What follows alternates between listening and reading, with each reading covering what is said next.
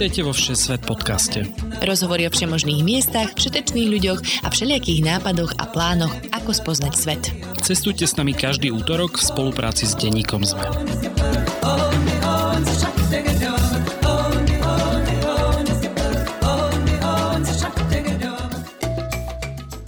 Milé cestovateľky a cestovatele, aj so začiatkom nového roku počúvate ďalšiu epizódu Všesvet podcastu.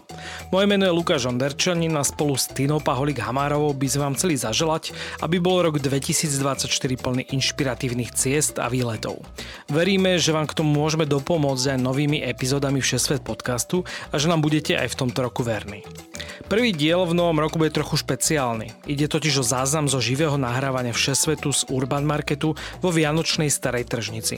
V tomto špeciáli sme sa nerozprávali o konkrétnej krajine, ale o tom, aké je to cestovať niekam kvôli jedlu, aká gastronómia vás na cestách čaká, čo naši hostia naozaj zjesť odmietli, čo im najviac chutilo, či sa brinzové halušky uchytili v Koreji, alebo aj o tom, ako sa dostať do myšelinských reštaurácií.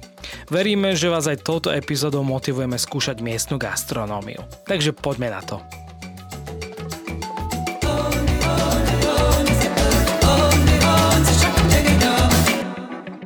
Vítam vás v starej tržnici, na Vianočnej tržnici, na Urban Markete.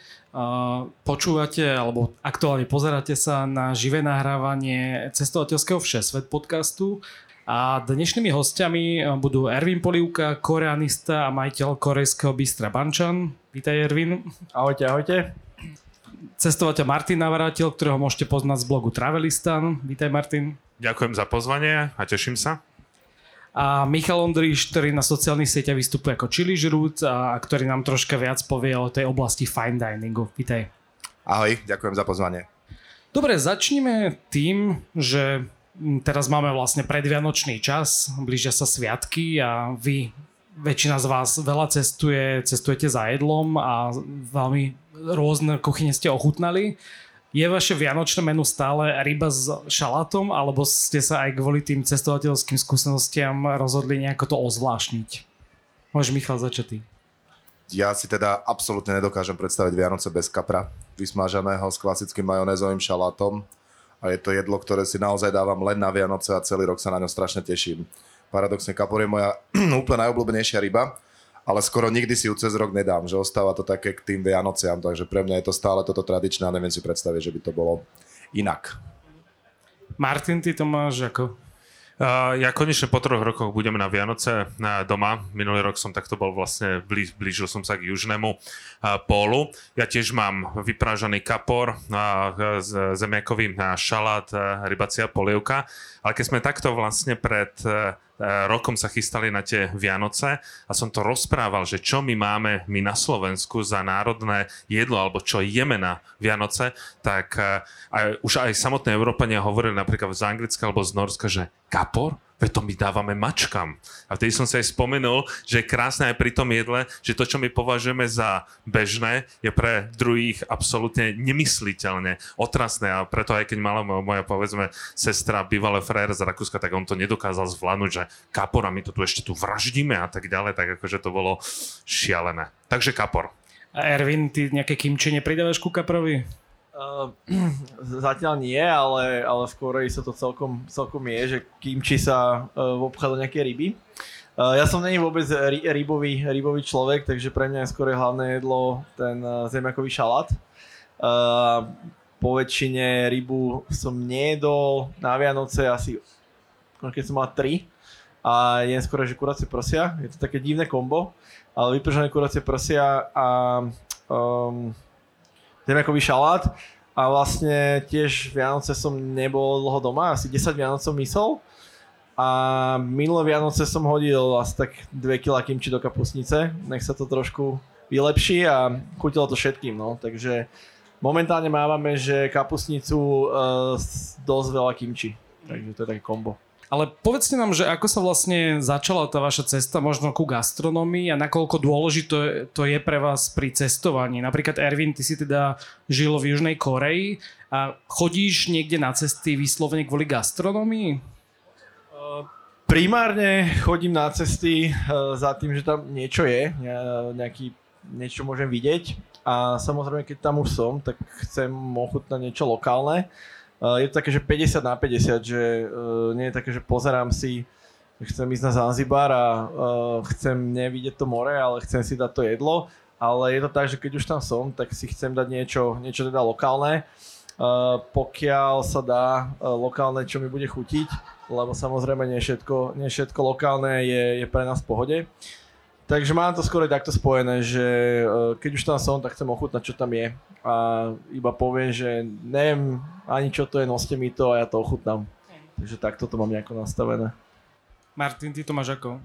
No keď som začal prvýkrát cestovať, tak to nebolo kvôli jedlu, chcel som proste vidieť ten svet okolo mňa ale keď vycestuješ a narazíš na tom, že to Slovensko alebo tie naše zvyky končia za našimi hranicami a prekročíš hranicu a všetko je kompletne iné a to je na tomto cestovaní krásne a popri tom e, potom prichádza jedlo a čím si ďalej od tej Európy, tak to jedlo je o mnoho viac exotickejšie. Každý to z nás pozná, že príde k tomu, začne to čuchať, ako to voní, či, to, či mi z toho náhodou nebude zle. A momentálne som sa dostal do toho stavu, že keď prídem do nejakej krajiny, tak hľadám nejaké tie národné jedlá, je mi úplne jedno, kde ich vyskúšam. Vôbec nie som, že to musí byť street food alebo dobrá reštaurácia a tak ďalej. Proste ako my doma na Slovensku niekedy si dáme niečo na ulici, ako povedzme tu na párok pred starou tržnicou, alebo ideme niekedy do tej fajn uh, reštaurácie, takže hľadám to jedlo, a myslím si, že napríklad už robím aj cesty kvôli jedlu. Napríklad v Strednej Ázii sme teraz urobili cestu, že v ktorom meste robia najlepší plov. To je vlastne také stredoazijské eh, risotto a ten, kto to prvýkrát bude jesť, bude mať pocit, že to je úplne to isté, ale v Oši pre mňa napríklad je najlepší plov, ale to zase keď poviem niekomu, kto pochádza z uzbeckého Samarkandu, tak eh, sa vie takisto nahnevať, ako keď Slovákovi poviem, že tie brinzové halušky, ja neviem, z Beluše nestoja za nič oproti tomu, čo sú povedzme zo Žiliny, tak už je oheň na streche. Ja som mal najlepší v Chudžande, myslím, v, Tadž- v Tadžikistane. Takže... Nevieš, čo je najlepší plov. To, a presne to sú tie súboje. Michal, ty to máš asi skôr možno až naopak, že pre teba to jedlo a gastronomia je často cieľom tej cesty. Aj teraz vlastne začínaš nejakú cestovku, kde budete cestovať práve za jedlom, takže ako si sa k tomu možno dostal k celej tej gastronomii? No, Teraz je to tak, čiže tie cesty sú často buď za jedlom, alebo sú absolútne neoddeliteľnou súčasťou, že keď aj ideme s rodinou, s manželkou, s malou niekam, tak e, v tomto prípade ten výber destinácie není za jedlom, ale ja si tam potom vyberám, čo tam budem robiť práve s tým jedlom spojené, lebo jedlo milujem. Ale začalo to tak, že ja som veľmi rád cestoval, aj keď nemám toho zďaleka precestovaného toľko ako vy, ale vždy som sa snažil vidieť všetko, kúpiť si bedekrem, naštudovať, všetko stihnúť a potom zistil, že som z toho vlastne absolútne nič nemal z toho cestovania. Takže posledné roky cestujem alebo cestujeme tak, že keď kamkoľvek ideme, tak skôr sa snažíme byť dlhšie na jednom mieste a len tam tak žiť, vyslovene akoby nasávať tú atmosféru a užívať si ten život. No a popri tom sa snažím vždy ochutnať čo najviac toho gastra. Teda tiež to není len fine dining, strašne ma bavia street foody, nejaké lokálne veci, čo tí ľudia jedia alebo si aj nakúpiť suroviny, niečo uvariť z toho, takže je to tak. No a tá cestovka to je niečo, kde chcem brať ľudí na miesta, o ktorých sa buď nedozvedia, alebo sa na ne takmer nedá dostať. A o tom môžem povedať potom trošku neskôr, keď sa budeme o tom fine diningu baviť. Ale je to aj tak, že napríklad musíš plánovať už okolo rezervácie do reštaurácie, lebo predpokladám, že do tých lepších reštaurácií sa nedáš tak jednoducho dostať. Takže okolo toho to vybuduješ až potom? Áno, presne tak, že keď sa mi podarí na základe vzťahov a všetkých možných vecí dostať nejakú rezerváciu niekam, tak okolo nej sa buduje vlastne potom celý ten trip. Presne tak je to. Už sme sa troška rozprávali o tej slovenskej gastronomii, tak ešte začnem troška uh, s tým. Uh, nakoľko vám možno chýba na cestách, keď ste dlhšie to slovenské jedlo, alebo už ste si odvykli? A Ervin, možno začal by som s tebou, lebo ty si napríklad, keď si žil v Južnej Koreji, tak uh, akože varil slovenské jedlo, neviem, či je halušky. Videli sme tam niekde trdelník s nejakým korejským popisom, takže nakoľko si teda zaujal korejské publikum našimi nejakými jedlami? Áno, áno, to bola jedna z mojich uh, ekonomických činností popri škole, že sme s kolegom chodili po Koreji a predávali slovenský trdelník, um, ktorý mal teda veľký, veľký úspech. Ani uh, nie primárne tak chuťou, ale skôr, že nevedeli to identifikovať, že čo to je a prečo sa to točí a uh, ako to voní. Uh, v podstate naše jedlo uh, je akože populárne si myslím na veľa, veľa miestach. Jediný problém, konkrétne v Koreji bol ten, že halušky perfektné, zemiakový šalát perfektný, všetko úplne dobré, ale že tak raz za pol roka, lebo e, jedna taká priemerná porcia halušiek je na, proste na Korejca, že, že tu mač. Takže uh, v podstate... Podľa mňa je to too much na hociko, zjesť porciu brinzových halušiek je to, ja to nechápem. Proste polkilové porcie plné múky uh, sa, sa tam teda nejedia, takže uh, keď si dal niekto guláš, dal si niekto, dal si niekto halušky, Takže výborné, výborné, ale že tak o pol roka potom ďalšiu porciu. A ako si dostal brinzu do Korei? Bol to tak na sulíka, že si to nejako deklaroval ako niečo iné a podobne? Sú, sú teda rôzne cesty, uh, oficiálne a aj neoficiálne. Uh, vždycky niekto nejako doniesol. Uh, dám nejaký, že do kila sa dalo doniesť, potom sme to zamrazili a na také špeciálne nejaké eventy sme to, uh, sme to vyťahli z mrazničky lebo hej, brinza nie je a bola taká náhrada, že sme to robili cez nejaký grécky cream cheese, uh, ktoré ako bol to cream cheese a to, čo z toho vyšlo, to okolo brinzových halušiek ani nechodilo. Skoro bol taký akože mac and cheese uh, slovenská verzia v Koreji. Uh, takže uh, to bolo tak, že sme to nemohli moc predávať ako na kvanta, tak to boli nejaké špeciálne eventy, keď niekto má narodeniny, alebo práve keď sme chceli spraviť Vianoce, tak sme si robili halušky, pozvali sme nejakých Korejcov a občas, keď toho bolo viac, tak sme to aj predávali. Uh, oni keď zbadali tú premastenú slaninu, uh, keď sa to vyťahuje uh, z toho uh, 5 litrového oleja, tak uh, tomu úplne nechápali, že prečo na tú veľkú porciu uh, tej bielej mučnej masy ešte niekto hádže kopu slaniny s olejom. Takže to bolo také, že sa to, nikto, nikto to skoro nechcel, že na to. Oni to chceli, že tak dáte to, že vedľa a on sa dal, že lyžičku a iba si, no že vrch paličky samozrejme, namočil do toho oleja a iba to akože tak oblízal. Že to už tá slanina na, tej, na, tej, na, na tých haluškách bolo, že, že fakt, že too much. Takže to je podľa mňa tá jedna porcia je akože ročný limit oleja na nich. Martin, neviem, aké sú tvoje kuchárske zručnosti, ale skúšal si niekomu pripravať vo svete brinzové halušky? Ja som skôr e, sa pokúšal vysvetliť brinzové halušky a už len to, že rozprávať to v angličtine, je to taký prekladateľský vožíšek a dokonca ma pozvali do japonskej televízie, aby som to spolu e, s Američanom, Angličanom, Talianom a každá tá národnosť mal vysvetliť nejaké to jedlo, tak samozrejme Talian, pizza, pasta, Angličan, nejaký, nejaký ten hamburger, to je proste jedno a prišiel rad na Slováka narodeného v Ostrave, že nech teda vysvetle brinzové halušky. A to si videli, jak sa začali kriviť tie výrazy tých, tých Japoncov. A na konci prišiel za mňou do toho backstageu ten producent a on povedal, že prečo si robím srandu z japonského nárada, veď taký sajrad nikto nemôže jesť. A mne to potom opäť tak nejakým spôsobom trklo, že keď som tu mal povedzme kamarátov z Talianska a priniesol som im brinzové halušky, tak mnoho ľudí povie tú vec, na ktorú sa každý Slovak tak začne hrdiť, že a to vôbec nie je pravda, oni nevedia, čo je dobré, presne ako povedzme pred, prednedávno pre tých fotografiách, keď tam bolo zavesené to meso, že fuj, lebo na jedlo sa nehovorí fuj, tak hovorili, že brinzové halušky im pripomínali, ako keby sa teraz niekto vyzvracal a dal to na ten samotný tanier. A toto toto podľa mňa, aspoň ja mám to v tom mojom mikrosvete, že 90% na to tak reaguje, že fuj, hnus, otrasné. A pre nich je to pre Japoncov ešte ťažké, oni sa z toho pokakajú, lebo je to mliečný výrobok brinza a vysvetlí ešte nejaké plesňové síry, že my tu jeme, no tak akože on povie, no a vy mi hovoríte, že ja som uh, uchylak na, uh, na jedlo. A čo sa týka, či mi chýba slovenská kuchyňa, jediná vec, ktorá mi chýba, jediná, ale tak to je chleba jedine chleba a ja napríklad e, slovenskou kuchyni nie som zase nejakým veľkým e, fanúšikom, pretože je ťažká. Ja som napríklad e, prednedávnom bol v Dánsku, tam moja hmotnosť išla pekne dole, nie cenami vďaka Dánsku. Prídem sem a teraz tak poď do mňa kapustnica, údené, klobásky, potom všetko, čo túžiš a potom už len rastieš a bobtnáš. Ja mám ešte skúsenosť, že väčšinou cudzincom, ktorým chutia tie brinzové halušky, sú z krajín, kde sú zvyknutí na tie slané aromatické síry, že nejakí Francúzi, Švajčiari to zvládnu, ale Američania veľmi nie a podobne. No ja si myslím to isté, brinzové halušky zjem, rozhodne to nepatrí medzi moje obľúbené jedlá a nechápem ani nejakú tú obrovskú hrdosť na tie brinzové halušky, ono to bolo v podstate jedlo, ktoré vzniklo ako nejaká znúdze, znúdzecnosť. Áno, no, tradičnú stravu na mňa. Ale ja mám slovenskú kuchyňu veľmi rád, ale ja ju skôr dneska vnímam v takom kontexte prípravy jedál zo surovín, ktoré sú nám prirodzené a sú zrovna v sezóne.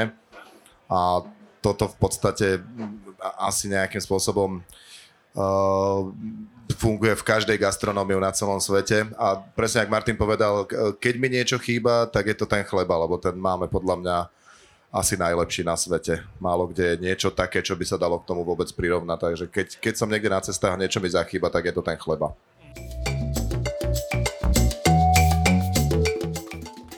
Aj v dnešnej epizóde ďakujeme všetkým našim Patreonom a Patreonkám, najmä našim ambasádorom Radovanovi, Ivanovi, Michalovi s Jankou, Vierke, Michalovi, Mariane, Majke a Andrejovi.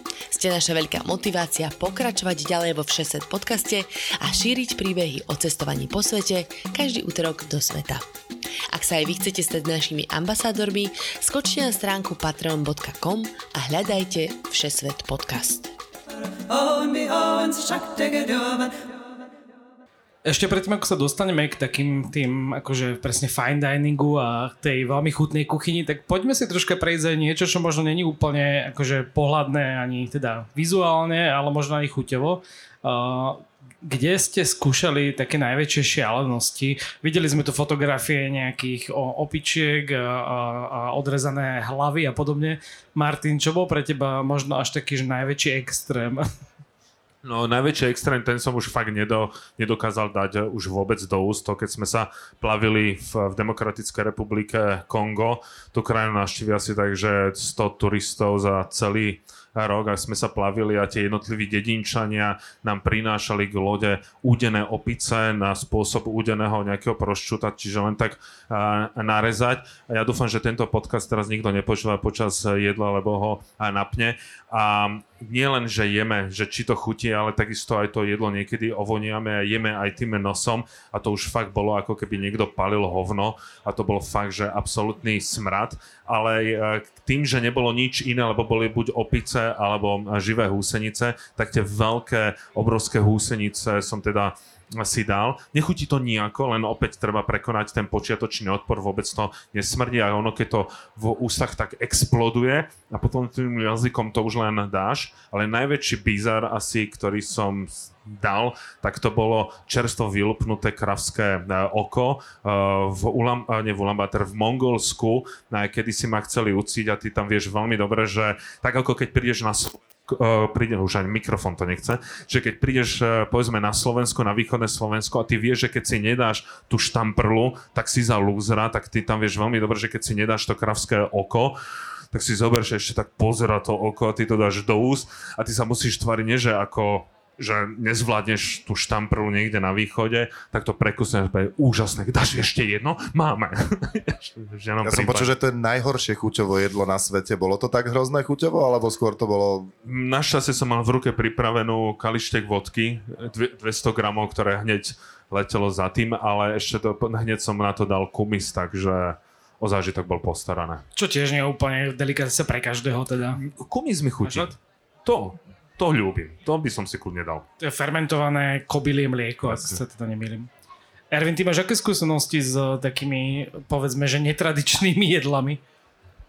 Tak eh, keď by som hovoril o Koreji, eh, tak tam bežne sa jedáva prážené chrobaky, sa že botegi. To je niečo chrúst, ktorý sa jednoducho len vypraží na panvici a predávajú sa ako čipsy. Je to na, na každom rohu. Keď som prvýkrát videl, ja som si myslel, že to je nejaká chrumka v karameli.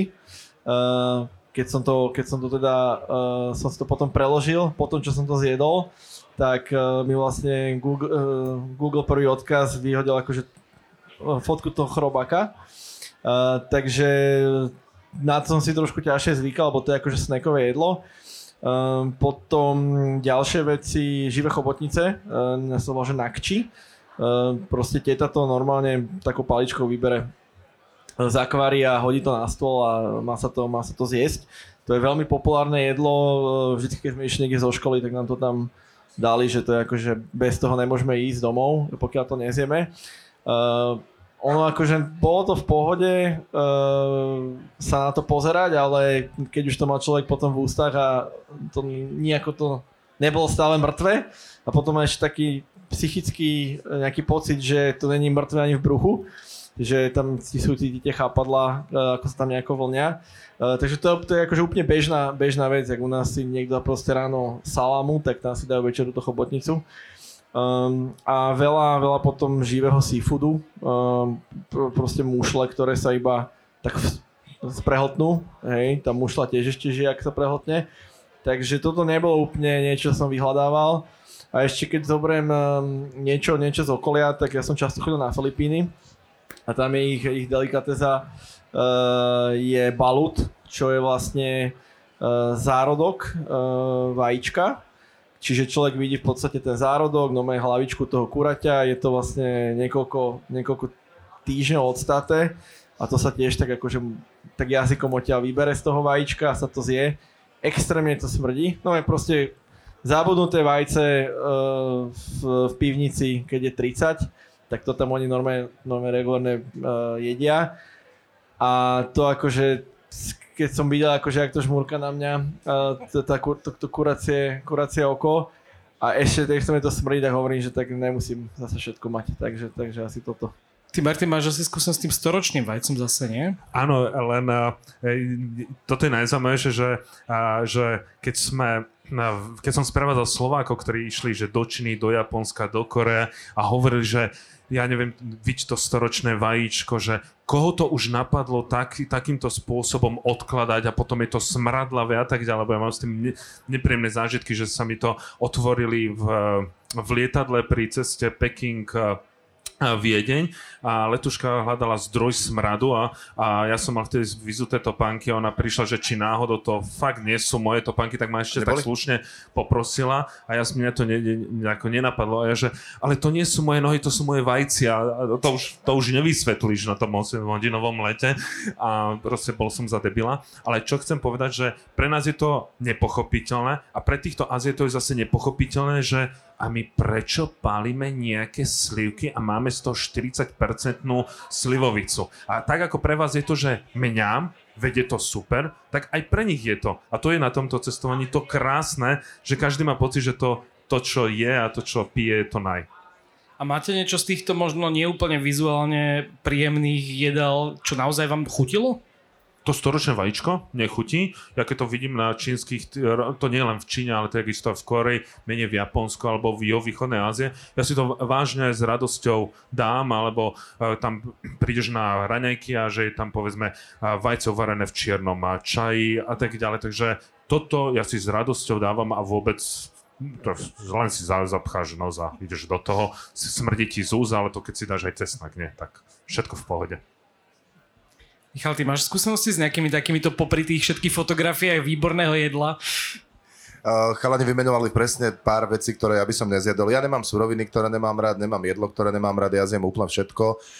Okrem, keď by to vyslovene páchlo, jak si spomínal pri tej opici, krauské alebo ovčie oko je ďalšia vec, ktorú by som nezjedol a nič, čo je živé Ináč také akože hmyza, neviem, tieto veci, čo sa v Ázii jedia, to, s tým nemám absolútne žiadny problém. Pokiaľ to nesmrdí, viem, že to je uh, v poriadku po nejakom hygienickom hľadisku, tak zjem úplne všetko. Ja som mal paradoxne najväčší problém s uh, konkrétnym jedlom a to bolo v rámci jedného degustačného menu v Norsku, v Osle, bola uh, veľryba a s tým som mal etický problém ale keď mi bolo vlastne vysvetlené, že oni podávajú len veľryby, nejaké reštaurácie v Škandinávii sa rozhodli, že ryby, ktoré musia byť eh, zabité kvôli tomu, aby vlastne prežil ten druh v danom nejakom zálive, tak aby sa to vlastne iba nespálilo, tak oni berú to meso a uh, podávajú ho, čiže bolo to potom v poriadku. Ale že by mi to chutilo, sa nedá povedať. Je to veľmi zvláštne, neviem to prirovnať k ničomu, nepodobalo sa mi to vzhľadovo na hovedzie, ale nemalo to nič spoločné ani s rybou, ani s mesom, bolo to zvláštne. Ale ináč nič takého. A máte niekde, keď sa rozprávame práve o tomto, že také tie etické hranice, že si poviete, akože napríklad delfíne meso sa celkom bežne pripravuje v Číne, zrejme teda psy a podobne, že povedali ste si, že akože vyskúšal by som to, ale mám tú hranicu kvôli tomu, že z etického hľadiska nie? Poviem to takto, psa by som určite nezjedol na Slovensku, ale v zahraničí s tým nemám najmenší problém, ako psí chrbátik je super, lebo je to národné jedlo a hlavne napríklad, ty mi to potvrdíš, alebo nie aj v Koreji, tam sú iné veci, že zažíva uvariť a tak ďalej, ale ja, ja sa nepoku... Takto, keď som v tej danej krajine, tak uh, vtedy si to nedám, keď sa to tam nie je. Ak to nie je urobené pre turistu, len kvôli tomu, aby to turista si dal, ako keď niekto príde do Afriky a ide do reštaurácie mesožravca, aby ochutnal celé to safari, ktoré pred chvíľou uh, videl a tam mu hovoria, ako to treba chrániť a večer si dáva antilopu, tam si dá prasa bradavičné, to si dá potom hentaký steak, onaký steak a tak ďalej. Toto, toto pre mňa nie je, lebo potom sa dostávame k tej etike, zase z pohľadu povedzme Inda, ktorý nebude jesť eh, kravské meso a pre ňoho eh, je oveľa viac eh, vnútor, vnútorne horšie jesť kravské meso, pretože to je posvetné zviera. My psa nepovažujeme za posvet, to je len proste domáci maznačik. Vysvetľovať moslimom, že treba si dať tú šunku bravčovú, pretože oni to považujú za špinavé a ja sa ani nečudujem, že kde tie prasiatka nejakým spôsobom vyrastajú. Čiže keď prídem keď prídem do Číny a bude mi ponúknuté nejakou rodinou práve nejaký psík, tak ja s tým nebudem mať etický problém. Psi to vôbec necítia. Ale keby mi to niekto ponúkol na Slovensku, lebo je to cool, je to in, tak nie, lebo tu sa to nie je. A presne napríklad aj s tými velerybami, mne bolo ponúknuté na Čukotke, mňa vtedy ľudia na Facebooku a na Instagrame zhejtovali a ja som povedal, ale oni, že mal si si dať nejakú zeleninu a že na Čukotke, kde je 7 mesiacov v roku minus 30, 40, oni musia zo, do seba dostať nejaké živiny. Je to v poriadku, oni tú veľrybu vylovia a podelia sa s ďalšou dedinou. Čiže našu etiku nemôžem hádzať a prenášať do ďalších krajín. Už budeme nekecať. Ervin, ty máš nejaké takéto, že si povedal, že toto už nie? No, ak túto kolega spomínal, tak hej, napríklad v Koreji úplne bežné, že to tam je pes. Uh, je to je to v podstate, sa to snažia, tvária sa, že to tak nie je, ale to iba návonok, ale sú tam čisto psie reštaurácie. Um, my máme taký, taký psychologický efekt, efekt, že to nie je proste pudel, ktorému dám dole vodítko a zjem ho. Uh, je, to, je to jedno plemeno, ktoré sa tam je proste storočia, ktoré je na to, na to robené. Uh, je to, robí sa z neho polievka, uh, sa to volá, že bošitang. Um, podstate, keď by nám nepovedali, že je to pes, tak nevieme, že to je pes. A uh, presne, ja som napríklad, ako spomenul, býval s, s Nepalčanom, on bol hinduista a pre ňo bolo to hovedzie meso akože extrémne uh, že no, no go, čiže ja keď som si niečo robil, nejaké jedlo, tak on ma normálne potom poprosil, že prosím ťa, že ja viem, že je to blbé, ale nerob si proste tie hovedzie stejky, keď som ňou bývaš, lebo on to tam normálne prežíval, že, že ja tam proste dojde s tanierom a tam mám akože hovedzí steak a sú tam ho do seba dlábem a on pozera takto na mňa, hej, takže, takže je to, je to veľmi individuálne, fakt záleží, ktoré čo, krajine sa človek nachádza. A mám skoro aj tak, že rešpekt k tomu, kde som a keď to tam je v podstate normálne a u nás to nie je normálne, tak sa, tak sa prispôsobujem. Uh, hovorím, že pre veľa, pre veľa ľudí uh, zase nie je normálne, čo my robíme tu. Napríklad chodíme na hryby. To, to nikto nechápe mimo Európy, že čo to znamená, že niekde idem do lesa a tam zbieram nejaké hryby. Hej? Takže, takže ak nás pozerajú niekde za nejaké veci, tak, tak je to opačne. Takže ja osobne, ja osobne nie. Som si v pohode. A ešte k tomu psovi a mačke poviem, my sme teraz nedávno s kolegom robili degustáciu na štýl prešporskej kuchyne a čítali sme si kuchárku z nejakého 1920. cca prešporská kuchyňa a bol tam recept aj na psa, aj na mačku. Že asi to nebude až také netradičné aj tu.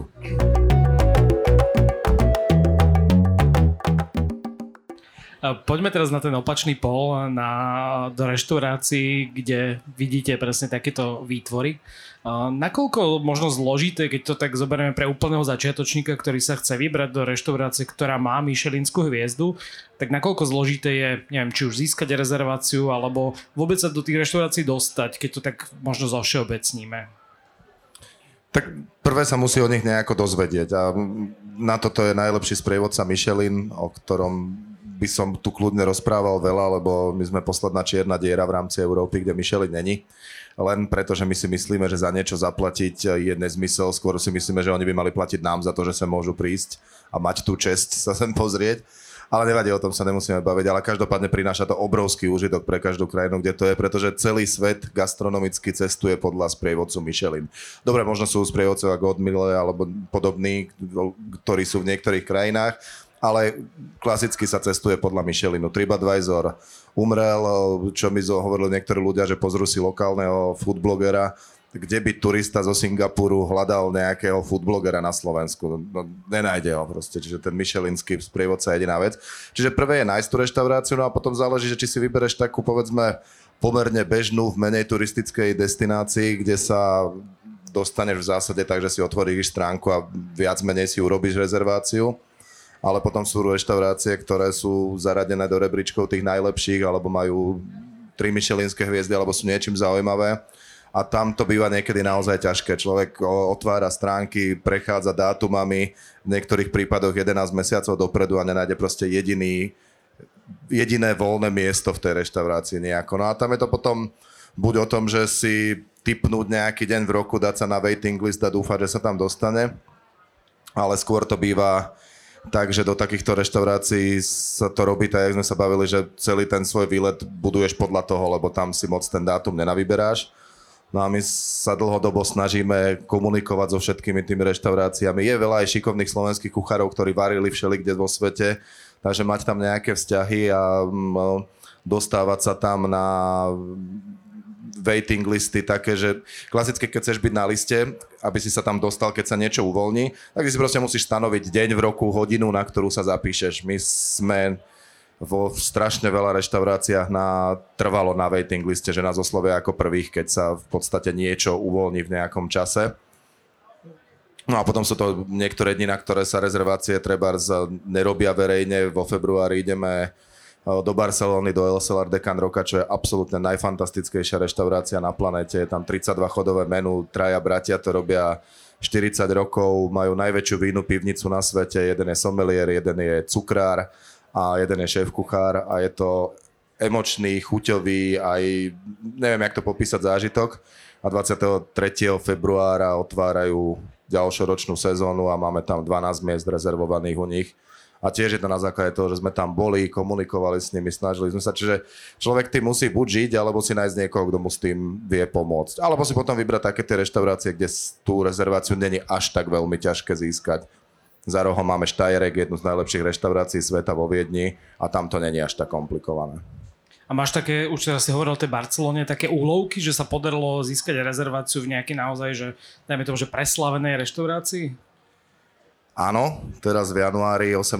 januára ideme do Kodane, do reštaurácie Alchemist, čo je taký zjav asi jediný, aký teraz momentálne taký existuje, ktorý spája aj kvalitu, aj show. Je to divadelno, hudobné predstavenie obohatené o 50 chodové eh, degustačné menu, trvá to asi 8 hodín a majú tam ešte takú možnosť dať si túto skúsenosť ako sommelier stable, kde je párovaná tá večera s vínami z ikonických vinárstiev. Sami na stránke to majú písané a tvrdili, že sme prví historicky, komu to spravili majú medzi frequently asked questions napísané, že prosím vás, naozaj sa nás nepýtajte na rezervácie na čtyroch ľudí, že proste ich nerobíme. Tak máme tam 10 miest, preorganizovali celý seating na tento event a tam teda ideme 18. januára. Nesmierne sa na to teším. A možno aby mali ľudia predstavu, ako sa pohybujú ceny v takýchto reštauráciách tých degustačných menú, lebo asi sú tam tiež veľké rozdiely medzi tými jednotlivými reštauráciami. Sú, tie rozdiely sú obrovské. Dá sa nájsť Michelinská reštaurácia, teraz to, keď to budem naprieč akoby celým svetom, kde degustačné menu stojí 60 eur. Potom sú tie reštaurácie, ktoré naozaj buď majú 3 hviezdy, alebo sú preslávané. Existuje ešte taký rebríček 50 najlepších na svete. Ale za záleží, kde. V, v São Paule je jedna z najúžasnejších reštaurácií Dom, šéf kuchára Alexa Atalu, ktorá pravidelne je zaraďovaná medzi 50 najlepších sveta a stojí tam degustačné menu 120 eur ale potom pôjdeš do Francénu, do Štokholmu, alebo do Majema, Osledžeta, Škandinávia, alebo do ktorejkoľvek z kodanských trojhviezd a cena bez vinného párovania začína niekde na 400 eurách za to meno, čiže ten, to spektrum je široké. A máš potom skúsenosti, to je možno otázka aj na vás, lebo sú myšelinské reštaurácie, ktoré majú teda hviezdu, ale sú skôr takým street foodom a tie ceny sú tam normálne, že primerané pre uh, neviem, bežných turistov. Neviem teda, či napríklad viem, že v Hongkongu alebo v Kuala Lumpur. Tomu poviem už len krátko a dám chlánom. Myslím, že tie hviezdy už aj boli zobraté. To bol taký výstrelok Michelinu uh, skúsiť sa dostať k ľuďom a zistilo sa, že je to nezmysel. Do Michelinského sprievodcu patria aj tie najlacnejšie reštaurácie, ale ako odporúčania. Tá hviezda je naozaj niečo, čo spája eh, Kedy si sa hovorilo v tých roku 1912, keď vznikol sprievodca, že jedna hviezda je za výborné jedlo. Ale už dnes je to skôr, že to odporúčanie je za výborné jedlo, ale hviezda je kombinácia servisu, jedla, prostredia. Čiže keď to získa stánok, ktorý nedal do toho v podstate nič, a teraz ja som reštaurácia, ktorá na to musela makať, strašne veľa investovať, mať milión zamestnancov, dodávateľov, neviem čo, tak to potom zistili, že to je také nefér. Chalani, vy máte skúsenosti s nejakými takýmito reštauráciami?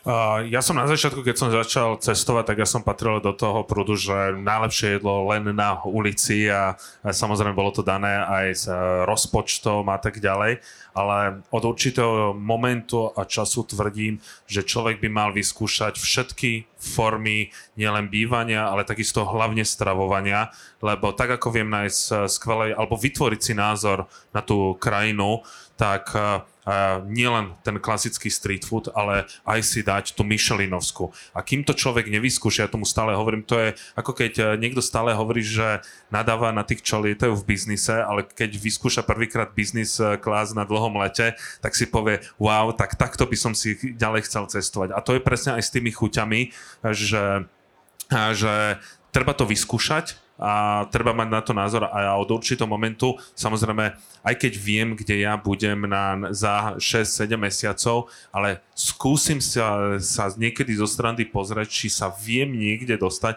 a keď sa dá, tak v tom momente, nechcem povedať, že nepozerám na tú sumu, ale teším sa. Na, naposledy to bolo v Japonsku, Tokio patrí, ty mi to možno vyvrátiš alebo nie, má, je to mesto s najviac Michelinovskými hviezdičkami, alebo nie, že najviac, ale patrí medzi tie top a to proste, keď keď človek, to je suši a suši a odrazu spojené presne ako si to, ja by som to lepšie nepovedal, že chuťové, vizuálny zážitok a všetko okolo toho, tak ja som vyšiel z toho, že absolútne, absolútne wow. Čiže tak ako si viem vychutnať to suši niekde robené na ulici, tak si ho viem vychutnať aj týmto spôsobom. A na Slovensku je takéto medzi tými cestovateľmi takéto odsudzovanie, že keď niekto ide do Michelinovského, takže to nie je to práve, to nie je to práve cestovanie. To podobné ako ty nebývaš v guesthouse, ty nevieš, ako je to a tak ďalej. Čiže treba pri tom cestovaní vyskúšať všetko možné, lebo tiež vieme veľmi dobre, my sme napríklad pivári viac menej, tak vieme rozpoznať dobré pivo a zlé pivo. Tak treba si to vyskúšať a vytvoriť si názor. Kto ne, si to nevyskúša, tak sorry, nevieš. Napríklad paradoxne, keď zoberiem Koreu, tak ona má strašne málo myšlenských reštaurácií v porovnaní, aký má veľký trh a v porovnaní s tým, že má strašne veľa reštaurácií, lebo väčšina ľudí sa strávuje vonku ale tamto funguje na základe viac menej membershipu, že sú tam reštaurácie, do, ktoré, do ktorých sa nedá dostať bez membershipu, um, bez ohľadu na to, či, nejaké, či by akože mohli mať hviezdu alebo, alebo nemohli. Uh, tak tam sa to v podstate riešilo, že sú uh, reštaurácie, ktoré kvalitou by mohli mať hviezdu, ale oni sú není otvorené pre verejnosť. A tam, tam je, že čakačka na membership, hej, ktoré, že uh, človek musí mať ich kartu, aby tam vôbec, vôbec išiel a tam to je robené uh, také, že je to prestíž sa tam akože vôbec, vôbec nájsť a veľa tých reštaurácií takých akože, akože obyčajných uh, z, toho, z toho pohľadu, že akože tak čakal som tu 3 mesiace na kvázi obyčajné jedlo. Mne sa asi do dvoch, troch podarilo dostať, že ma tam niekto nejako prepašoval, lebo um, áno, keď uh, cudzinci žijú v nejakej azijskej krajine, tak majú určité privilegia. Uh, volá, že white privilege, uh, bohužiaľ, alebo našťastie pre mňa uh, vtedy. A uh, áno, potom tam proste zobrali a funguje to na báze, že uh, je tam v podstate uh, je tam od toho, od toho čo, čo, má, čo je držiteľ toho membershipu, tak je tam jeho postarané uh, fakt, že skvelé, že má osobného čašníka, hej, ktorý, ktorý mu povie, uh, ktorý mu povie, mu zavolá, že dneska máme takéto jedlo a tak, čiže tam je to skôr robené, že uh, sú tam membershipy tie, tie nové reštaurácie, ktorá funguje iba na základe tohto, je to tam extrémne populárne, takisto to funguje aj v Japonsku. Uh, Však napríklad jedno z najznámejších šu- sushi na svete, to, to, to Jiro Sushi, ktoré je, ktoré je v, vlastne v podchode, v jednom tokijskom metre. Tam uh, v podstate, keď človek nepozná uh, tú cestu, ako sa tam dostať, tak tam sa z verejnosť ako nedostane. Hej. Tam bol iba akože Barack Obama sa nájsť, lebo keď už je tam, tak, tak ho tam nejako prepašovali, ale to sú také, že 5 hviezdičkové hotely vedia spraviť rezerváciu. Takže tam je to skôr takto, že uh, je to tam veľmi, veľmi uzavreté a tie, tie top reštaurácie, uh, je, tam, je tam čakačka a, a fungujú, fungujú na základe tohto. Nie ani, že čakačka na tú reštauráciu, ale čakačka na ten membership, ktorý sa dá kúpiť, sa dá nejakým spôsobom dostať, alebo keď je niekto známy, tak ho nejako dostane. Takže, takže tam je to viac menej takto, čo je dosť také zaujímavé. Michal, nakoľko často sa stáva, že si aj v takejto reštaurácii sklamaný? Že naozaj očakávaš od toho veľa a, to menu nakoniec nie je až tak dobré. Uh, Stáva sa to skôr, keď idem skúšať niečo neznáme, lebo ono sa občas stane, že aj tá hviezda neznamená, ale povedal by som, že keď som išiel niekam, kde to odporúčal Michelin a ja som si o tom niečo prečítal a mal som dojem, že to bude fajn, tak sa mi, neviem, či vôbec niekedy stalo, že by to bolo vyslovene zlé. Ale môže sa stať, že, a čo sa stáva občas, a neviem prečo, paradoxne to býva pri hlavných mesových chodoch, ale, alebo viacerých, ale keď je tam vždy, aj keď je 32 chodové menu, tak proste ten jeden je akoby hlavný mesový, že bývajú pomerne nudné. A super je, keď máš degustačné menu, ktoré má, ja neviem, 8 a viac chodov a spomenieš si na ten zážitok po dvoch mesiacoch, že si aspoň dva chody pamätáš. Vtedy vieš, že to bolo dobré. Bo niekedy sa ti stane, že ich je 12 a za dva mesiace už len tak tápa, že nejaké to prostredie, a to fakt nechodím nejako, že strašne často, že by sa to človeku o, zlievalo kvôli tomu, že každé dva dni je niekde inde, takže skôr podľa tohto viem, že to bolo super, keď si za dva mesiace pamätám aspoň dva chody presne, že čo boli a akú som z nich mal emóciu. Takže tak. A sú tie reštaurácie väčšinou najmä o tom zážitku, alebo, lebo veľa ľudí možno by bolo sklamaných, že idem sa najesť a nenajedal som sa tak, ako keď si dám presne tú halušky a kapusnicu, že stáva sa to, že naozaj musíš tam ísť troška s iným mindsetom, že naozaj to nebude len, e, že idem sa naozaj veľa najesť, lebo som za to zaplatil. Uh, neviem, či ja som správny človek na túto otázku, lebo ja čo sa veľkosti tých porcií týka, ja som na to strašný nácek a nenávidím, keď mám veľkú porciu jedla. Som z toho sklamaný, ja sa nechcem nažrať, ja sa chcem príjemne najesť a cítiť sa tak, že keď dojem, tak viem sa ešte postaviť a ísť niečo, niečo robiť. Takže ja neznášam pocit najedenia, alebo teda takého, že si fakt plný a naozaj aj v tom El Salar Decan Roka, kde je 32 chodové menu, tak som po 5 hodinách odchádzal úplne s príjemným pocitom. Ale áno, človek sa tam naje, ak za najedenie považujeme, že ako prijal som dostatočné množstvo jedla na to, aby som ďalší pol deň mohol fungovať.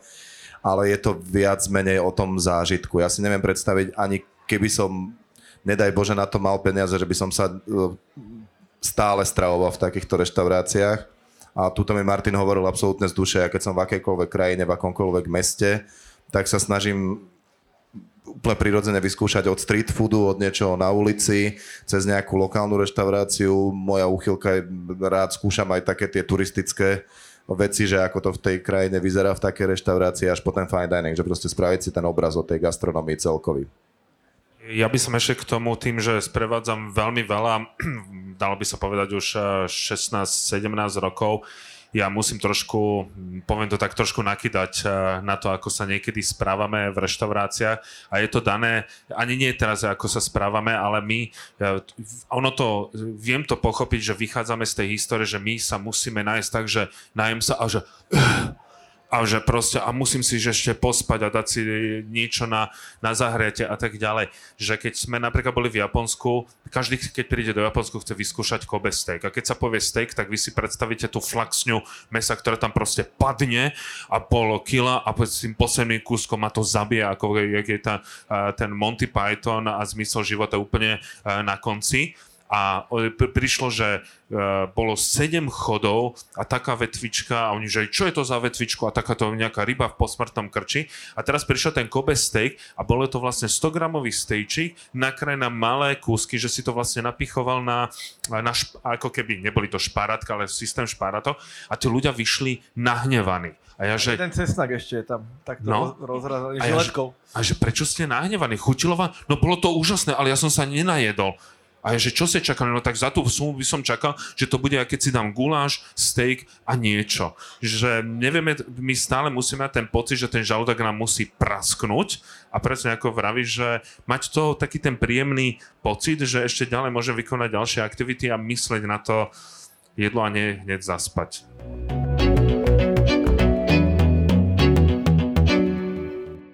Poďme teraz troška na to stravovanie a nejaký, nejakú tú kultúru stravovania. Čo bol pre vás možno taký najväčší kultúrny šok eh, v nejakej krajine? Lebo nie všade je to také, či už sa to týka používania príboru alebo eh, toho, ako sa niečo servíruje. Môže Martin začať pokojne? No pre mňa jednoznačne Čína možno je to tým, že som tam bol prvýkrát a všetko je absolútne uh, inak a preto mnoho ľudí uh, je smutných z Číny a veľmi sklamaných, ale Čína je krajina, ktorá vyžaduje predtým, aby si ju človek nejakým spôsobom naštudoval a vedel, čo sa deje. Vy tam prídete a vám napríklad uh, polieku dávajú na konci celého toho chodu, lebo tá, to má celé spláchnuť. Objednáš si kuráciu polievku a príde tam, ty si pre, očakávaš náš slepači vyvára, tam ti príde celá tá, tá sliepka aj s tou hlavičkou. Ty vidíš nejakú šišku a už máš pocit, že šiška to bude niečo sladké, už to zakusuješ a kričím po klientovi, nie to nie a on že nie a už to, to kúsne a tam je plnený tu nejak s tým storočným eh, vajíčkom, čiže tam dostaneš Vidíš, a nemáš nikdy hovoriť fuj. Keď som sa s Angličanom hovoril, že yorkshireský puding, my máme pocit, že puding má byť sladký, ale to, to, to, to v živote nemá byť. Čiže tam som zažíval najkrajšie šoky a napriek tomu, že tam chodím 15 rokov, tak stále sa dokáže ma mnoho vecí prekvapiť, lebo čo, čo provincia, čo mesto, to je absolútne niečo, niečo iné a to ma najviac fascinuje tá rôznorodosť, lebo keď príde sem Číňa, tak on je z toho sklamaný, že, lebo vy keď prídete do Číny, tak ja vám vymyslím jedaný listok na celý mesiac, aby to bolo iné. Skúste vymyslieť cudzincovi, aby každý deň vyskúšal iné národné jedlo. Zapotíte sa podľa mňa. Ja čo som trošku, trošku na, inú, na inú tému, ale tie sa to, to, to týka, čo som bol prekvapený, uh, bol, na, bol v Koreji, tak uh, s tým, že my, my máme o nich, alebo teda čo my vieme informácie, tak uh, a čo tak reálne funguje, že veľa robia, rýchly život a mm, proste musí sa človek prebiť tým metrom, aby sa niekde dostal jedno s druhým, tak majú dlhý, dlhý obed. Hej, že uh, hodinka a pol na obed uh, je úplne, úplne bežná vec, čo uh, keď som vlastne prišiel, keď som mal 20, tak ja som ešte bol akože napríklad z brigády, keď som brigadoval v nejakom najelektrodome, mali pol hodinu na obed, akože na celý obed, hej. A najbližšia reštaurácia bola akože 10 minút pešo, takže keď som akože náhodou to, to ako keby prebe, prebehol, tak jednoducho, no tak akože nezaplatíme, hej, že 35 minút nemôže byť. Takže dlhý, dlhá obedná pauza a fakt tí ľudia tam jednoducho sedia a, a, pomaly, pomaly jedia. Takže toto je niečo, čo, aj keď to vidím, nakoľko mám reštauráciu, že niektorí proste prídu a keď im poviem, že no ale musíte 15 minút čakať, tak, oh, to ne, tak to ja mám iba pol hoďku a ja ešte musím ísť pešo 20 minút niekde, hej, takže tam je to, že majú, majú re, regulárne natiahnutý ten čas a je to proste od 11. do 12.30 alebo, alebo do jednej, že, že si sa najedia, idú sa prejsť, dajú si nejakú kávu. Um, takže dlhé, dlhé pás na obed, čo my u nás v podstate tak nie, lebo človek to chce mať nejako rýchlo za sebou. Hej, že mám pol hoďku alebo možno 40 minút a chcem ísť radšej rýchlo domov a tam to majú trošku z iného, ako keby z iného súdka. A to ma veľmi akože prekvapilo, že som mal uh, pocit, že uh, s tým, že všetko také rýchle, že aj toto bude také rýchle, práve presne opak. Ten obed je pomalý a dlho, dlho trvá, takže čo nejako osobne veľmi vyhovuje. Hej, napríklad. Jednu vetu, uh, tí Aziati hovoria, že my inhalujeme jedlo. My si ho nevychutnáme, vy inhalujete. Napríklad Číňania, a to som sa od nich naučil, že u nich večera trvá 2 až 3 hodiny, lebo pri tej večeri si máš povedať, čo si zažil, čo, aký bol tvoj deň. My čo sme naučení? Buď ticho a jedz. A potom príde ten Číňan a to je zase tá kultúrna rôznorodosť, že a vy ste sa pohádali? Nie, máme byť len, že my sme naučení. A príde preto, keď voješ do tej čínskej reštaurácii, tak ono to tam húči, žije, ty nepočuješ vlastného slova, ty nepočuješ ani vlastnú mater, keď na teba rozpráva, ale všetci sa rozprávajú. Alebo pri, kde oni hovoria, kedy sa uvoľňujú tie najpríjemnejšie emócie? pri dobrom jedle. A preto rokovania majú pri jedle a tak ďalej. Tí nechcú rokovať pri dlhým stolom, pri jedle. A oni hovoria, už neinhalujte to jedlo. Podľa mňa je to dané aj tým, že my Slováci ako takými nemáme vzťah k jedlu. Pre nás bolo vždy jedlo len nejaký prostriedok, jak, ja neviem, sa zaplniť a ísť ďalej pracovať mne to strašne veľa ľudí píše, keď uh, hovorím alebo píšem o týchto reštauráciách, o, o, o rôznych, ale najmä pri tých fine diningových, že jak môže dať niekto človek peniaze za jedlo, však jedlo má stať 4,50, však kúpiš suroviny za 2 eurá a to ti musí stačiť a to nemôže byť drahé a dávať peniaze za jedlo je nezmysel ale potom sa zoberú a idú za 3000 eur na all inclusive dovolenku do Turecka. Že mu zase rozumiem, lebo na tom all inclusive si zoberú ten tanier, naložia si tam 4 kg jedla a je to všetko v poriadku. Nie, nič neodsudzujem, každý nech si ako chce, ale myslím, že je to tým, že nemáme my vzťah k tomu jedlu, snažíme sa len rýchlo sa proste najesť a ísť ďalej, nevychutnávame to. A mali ste aj nejaké také fópa, čo sa týka reštaurácií, stravovania? Rozmýšľam, že neviem, ale ty podľa mňa s turistami si musel mať niečo nebudem hovoriť len na turistov, ja som mal samozrejme e, spoločenské, spoločenské FOPA, keď som zase si pomôžem tou Čínou, ani ja nie som samozrejme dokonalý, ja si tiež niektoré veci som sa učil na vlastných chybách a keď dostanete čínske paličky, vy s tými na spočiatku neviete robiť a čo urobíte? Napichávate to jedlo. No a vtedy ma vyhodil čínsky kuchár, ale to bolo na dedine, lebo keď napichneš jedlo, to znamená, že praješ smrť kuchárovi, lebo ti nechutilo a ty povieš, čo si blbý? No, no nie. Alebo keď dostaneš vyprážanú rybu a ty ju zoberieš a prevrátiš na druhý bok, tak tiež ťa vyhodia z reštaurácie, alebo praješ tomu rybárovi, aby sa prevrátil z bárko. Čiže oni sú extrémne poverčiví a treba sa to naučiť. Prídu ti slíže a ty ich začneš, povieš tomu kuchárovi, nech ti to nakrája, ale on ti to nenakrája. Preto oni srkajú, pretože dlhé slíže znamená dlhý život, ktorý dávaš do seba. Ty povieš, ale ja chcem, a že oni srka. A pritom to má byť horúce, lebo všetko má byť uh, horúce. Čiže tie fopa s paličkami sa mi uh, stali a potom ešte z jedno, že ako si objednávať veci, tak som povedal, tak to som ukázal naše klasicky, že dve na piva a ten Číňan, že si si istý a ty tak reaguješ tak klasicky slovensky, čo si myslíš, že Slovák nevypije dve piva? A priniesol mi 8 pív, lebo toto je zase, tá naša dvojka je 8, takže zase, tá kultúrny, zase ten kultúrny náraz. Ak ste videli Tarantina, tak to môže byť ešte iný problém teda. Ervin, ty máš nejakú skúsenosť s veľmi rozdielným vnímaním, čo sa týka kultúry stravovania? Tak my keď sme robili na slovenskej ambasáde uh, nejaké pohostenie pre Korejcov, tak uh, tam bolo, že všetko paličkami, od gulášu po chlebiky, um, cez brinzové halušky a tam také zaujímavé, uh, zaujímavé veci sa diali, že si zobrali proste jeden tanier a jak sme mali nejaký dlhý, veľký stôl a tam boli nejaké uh, tvarohové gule, tam boli nejaké halušky, tam bola nejaká kapustnica, nejaké rezne, nejaké chlebiky, tak všetko sa nakladalo na ten tanier, ak to išlo. Čiže kapustnica vedľa toho tvarohové gule, vedľa toho chlebík. Potom zistili, že tam sú napríklad k tým tvarohovým guliam uh, malinový džem, tak na tú kapustnicu malinový džem. Um, čiže všetko vlastne, čo tam bolo, lebo takto funguje, keď človek ide do korejskej reštaurácii, tak takto si tam akože naložíte veci, lenže tie sú zo sebou preparované a toto je čisto každé jedlo iné. A potom to celé zjedli a, a nejak im to neprišlo divné, že proste tvárohová gula s kapusnicou s, s malinovým džemom. A áno, a ešte pri týchto paličkách, najhoršie je zapichnúť paličky do ryže. To je, to je vyhadzov, vyhádzov z reštaurácie, lebo to je prianie akože smrti kuchárovi, ale aj zároveň, že to bolo zlé a nemá ten biznis ďalej pokračovať. Takže to sa tiež snažím každému hovoriť. A to je také, pre mňa také najprirodzenejšie miesto, lebo kde akože tie paličky môžem dať, hej, že tak e, do tej tvrdej ríže, lebo v podstate tá, tá azijská ríža je taká, taká sticky. Takže, takže to odporúčam nerobiť. A potom ďalšia vec, čo robíme úplne zle, je, že keď jeme sushi, tak rýžou rýža prvá do sojovky. Hej? Vždycky sa to má robiť opačne, že to e, rybou do sojovky. Takže to keď e, fakt, že pravý, pravý japonský kuchár alebo ten, kto teda robí sushi, keď vidí, ak tam dávame tú rýžu do, do, do tej sojovky, tak to je extrémne. Akože si neváži ako keby ten, ten, ten produkt, takže, takže to sú také fopa z našej strany a z ich vlastne, že s paličkami všetko a všetko naraz a je to pohode. Ale akože napríklad na tej akcii im to všetko chutilo a nedostal som nejaký report, že tam boli nejaké problémy na druhý deň alebo v ten deň. Ja som ani o to, v podstate, priznám sa, že o tej ryži som to počul kedysi, ale úplne mi to vyfučalo z hlavy až teraz, jak to hovoríš. Jedna z mojich posledných fotiek, čo mám na Instagrame, som si fotil nejaké azijské jedlo.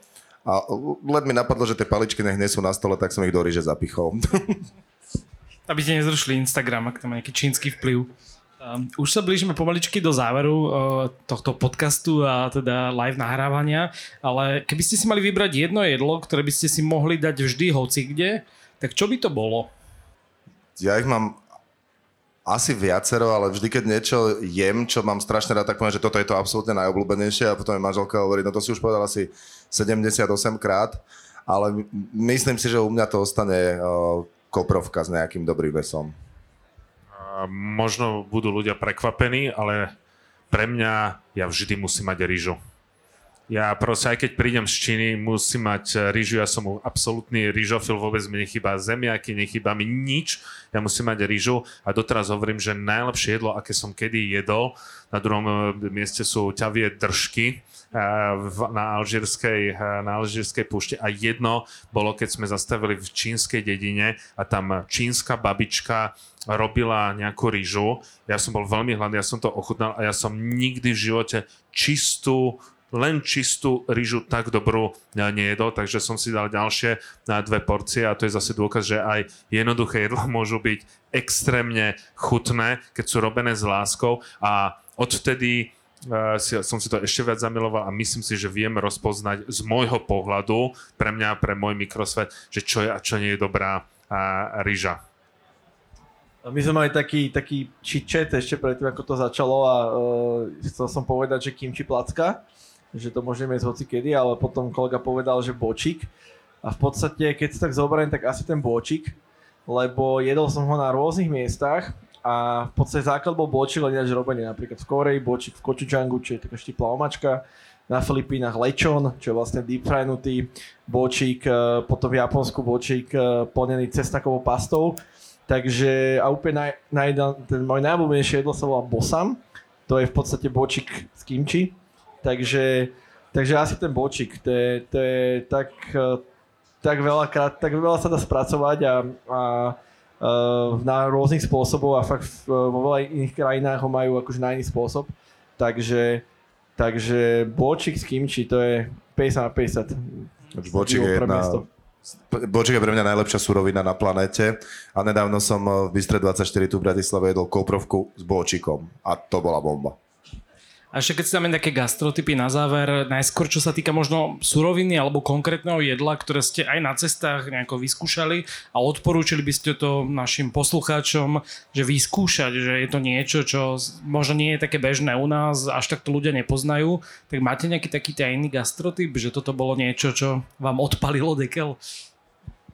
A možno to nie je teraz možno z mojich úst budú čakať ľudia nejakú ťažkú exotiku, ale ja mám veľmi rád azijské polievky a hneď eh, z rána. Takže ja napríklad eh, som milovníkom dať si polievku, ale takú tú azijskú, čo je také ľahké, lebo by som sa minule zamyslel, že na každom hoteli, kde môžeš cestovať hoci, kde vždy máš vajíčka. A mne už vajce lezú hore krkom, nielen tie, ktoré boli v lietadle ale s tým, že ja 10 mesiacov v roku cestujem, ja už nechcem vidieť vajco, ale proste keď prídem do tej Ázie, dať si ľahkú polievku a začať deň tak, dalo by sa povedať ľahko a dať si tie rýžové rezance, vôbec tam nemusí byť e, žiadne meso, a napríklad ja kôpor, príliš nemusím, lebo zase z tých e, ruských hovoriacich krajín, to je, že veľa kôpor a dokonca je tam taká, že stránka facebooková, že kde všade našli kôpor, že kôporová zmrzlina napríklad. Ja som mal sushi s kôprom v Kazachstane a tiež to nebolo úplne dobrá kombinácia.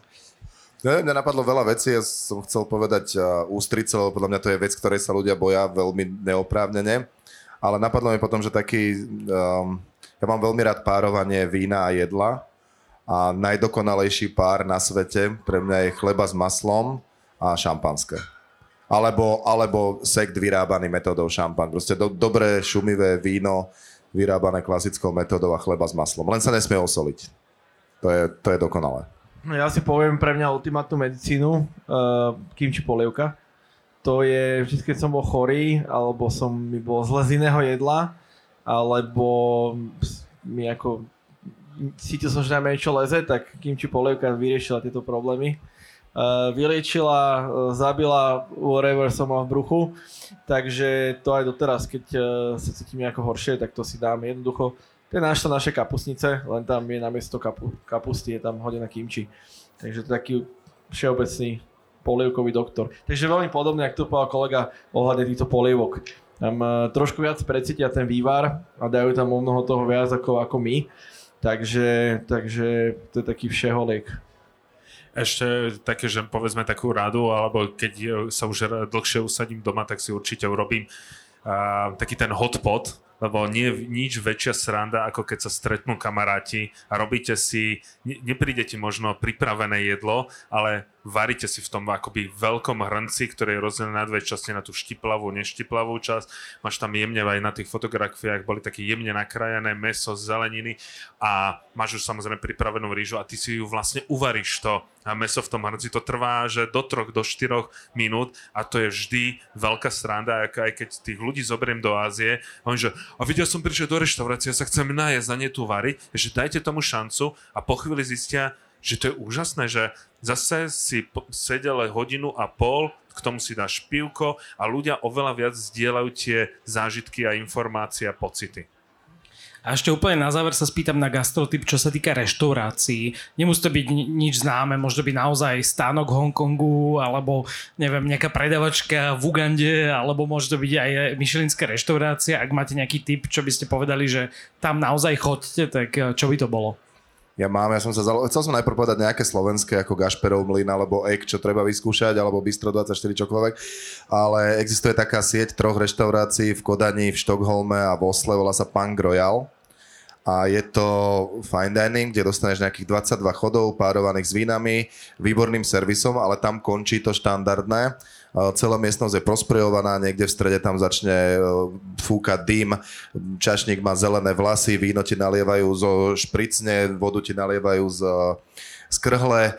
Servis kaviáru, ináč jedného z najlepších na svete, aké existuje, hra za tónou Pulp Fiction ústredné melódie a z kuchyne vylietava v tielku chlapík vyzerajúci jak motorkár, strašne reve a nese kilovú pixlu kaviáru, ktorý rozdáva všetkým a zapíjaš ho vodkou, ktorú ti nalievajú z flaše, takže máš pocit, že oblejú celú krčmu, ale strašne to tam pasuje. Znie to na prvý počutie také akoby prvoplánové, ale je to úžasný zážitok, úžasný a nepoviem možno konkrétnu reštauráciu, ale štvrť, keď raz niekto príde do Japonska, nech si určite naplánuje večernú Osaku, lebo v Japonsku sa hovorí, že najviac sa žerie, ale to žerie teraz nemyslíme v tom negatívnom ponímaní, je, že najlepší gurmáni, alebo kde sa chceš najlepšie nájsť, je Osaka. A ísť do tej centra mesta, ako Shimbashi a tak ďalej, tam ísť a neísť do konkrétnej, lebo tam sú také tie malé reštaurácie, že tam vôjdeš, že tam za, máš tam ten jedálny listok v tom rozsypanom čaji, ako mnoho Slovákov povie,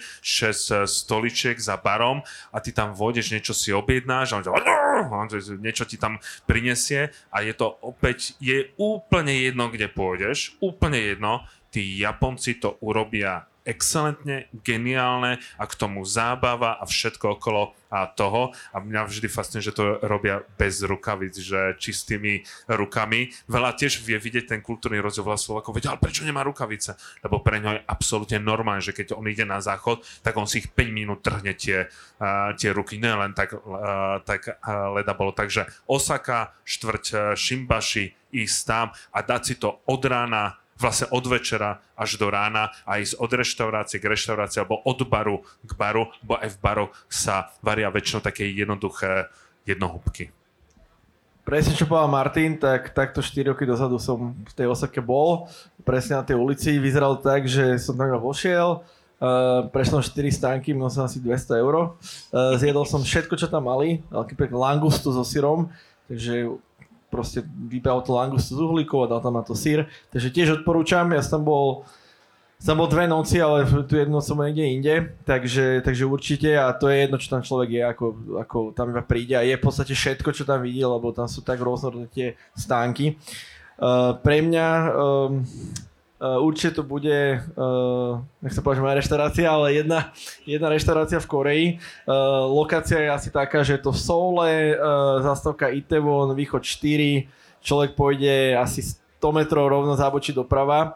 Reštaurácia nemá meno, je to dvere sú že 150 cm a človek tam príde a menu je napísané na staré vareche, samozrejme celé v korejčine, bez cien. Je tam jedna teta, ktorá robí že všetko, ktorá robí, upratuje, umýva, vári, obsluhuje a v podstate sú tam v konečnom dôsledku iba 4 jedlá, ale k tomu dostane strašne, strašne, strašne veľa príloh, ktoré, ktoré aj tá teta sama robí. Um, tá reštaurácia, neviem, to je asi 6 generačná, lebo tie stoly ako normálne stôl, ktorý má roh, ale už taký akože vyhoblovaný, jak tam niekto stále proste sedel. Uh, takže, takže to, no, hovorím, je to celkom ľahko nájdené. Uh, je, to, je to taká, že úplne najpravejšia Korea, ako som kedy videl. Neviem, či tam ešte stále je, to sa nedá vyhľadať, to nemá žiadne sociálne siete, nič. Uh, neviem, či sa teta ešte žije, ale neviem, koľko má rokov, niečo, 60 alebo 100. Ako, takže, takže to a keď, to je prvá zastávka z, z letiska. Idem tam pozrieť, či tam všetko je. A keď to tam je, tak to určite zverejním, že to tam je. Ďakujem veľmi pekne, že ste tu dnes boli. Ďakujem Michalovi Ondrišovi, ktorého môžete sledovať eh, na profile Chili Žrút. Ďakujem, bolo to veľmi príjemné. A ďakujem Martinovi Navratilovi, ktorého môžete poznať z Travelistanu. Ďakujem veľmi pekne a dobrú chuť. A ďakujem Ervinovi Polivkovi, ku ktorému sa môžete ísť nájsť do Bančankorevom bistro tu na obchodnej. Ďakujem veľmi pekne takisto a kto chce vyskúšať Koreu, tak ste vítaní kedykoľvek. A ďakujem teda aj vám, že ste prišli a teda túto časť aj ďalšie nájdete na Všesvet podcaste alebo na webe Deníka ZME. A budem teda rád, ak nás budete počúvať a nájde ďalej. Pekný večer.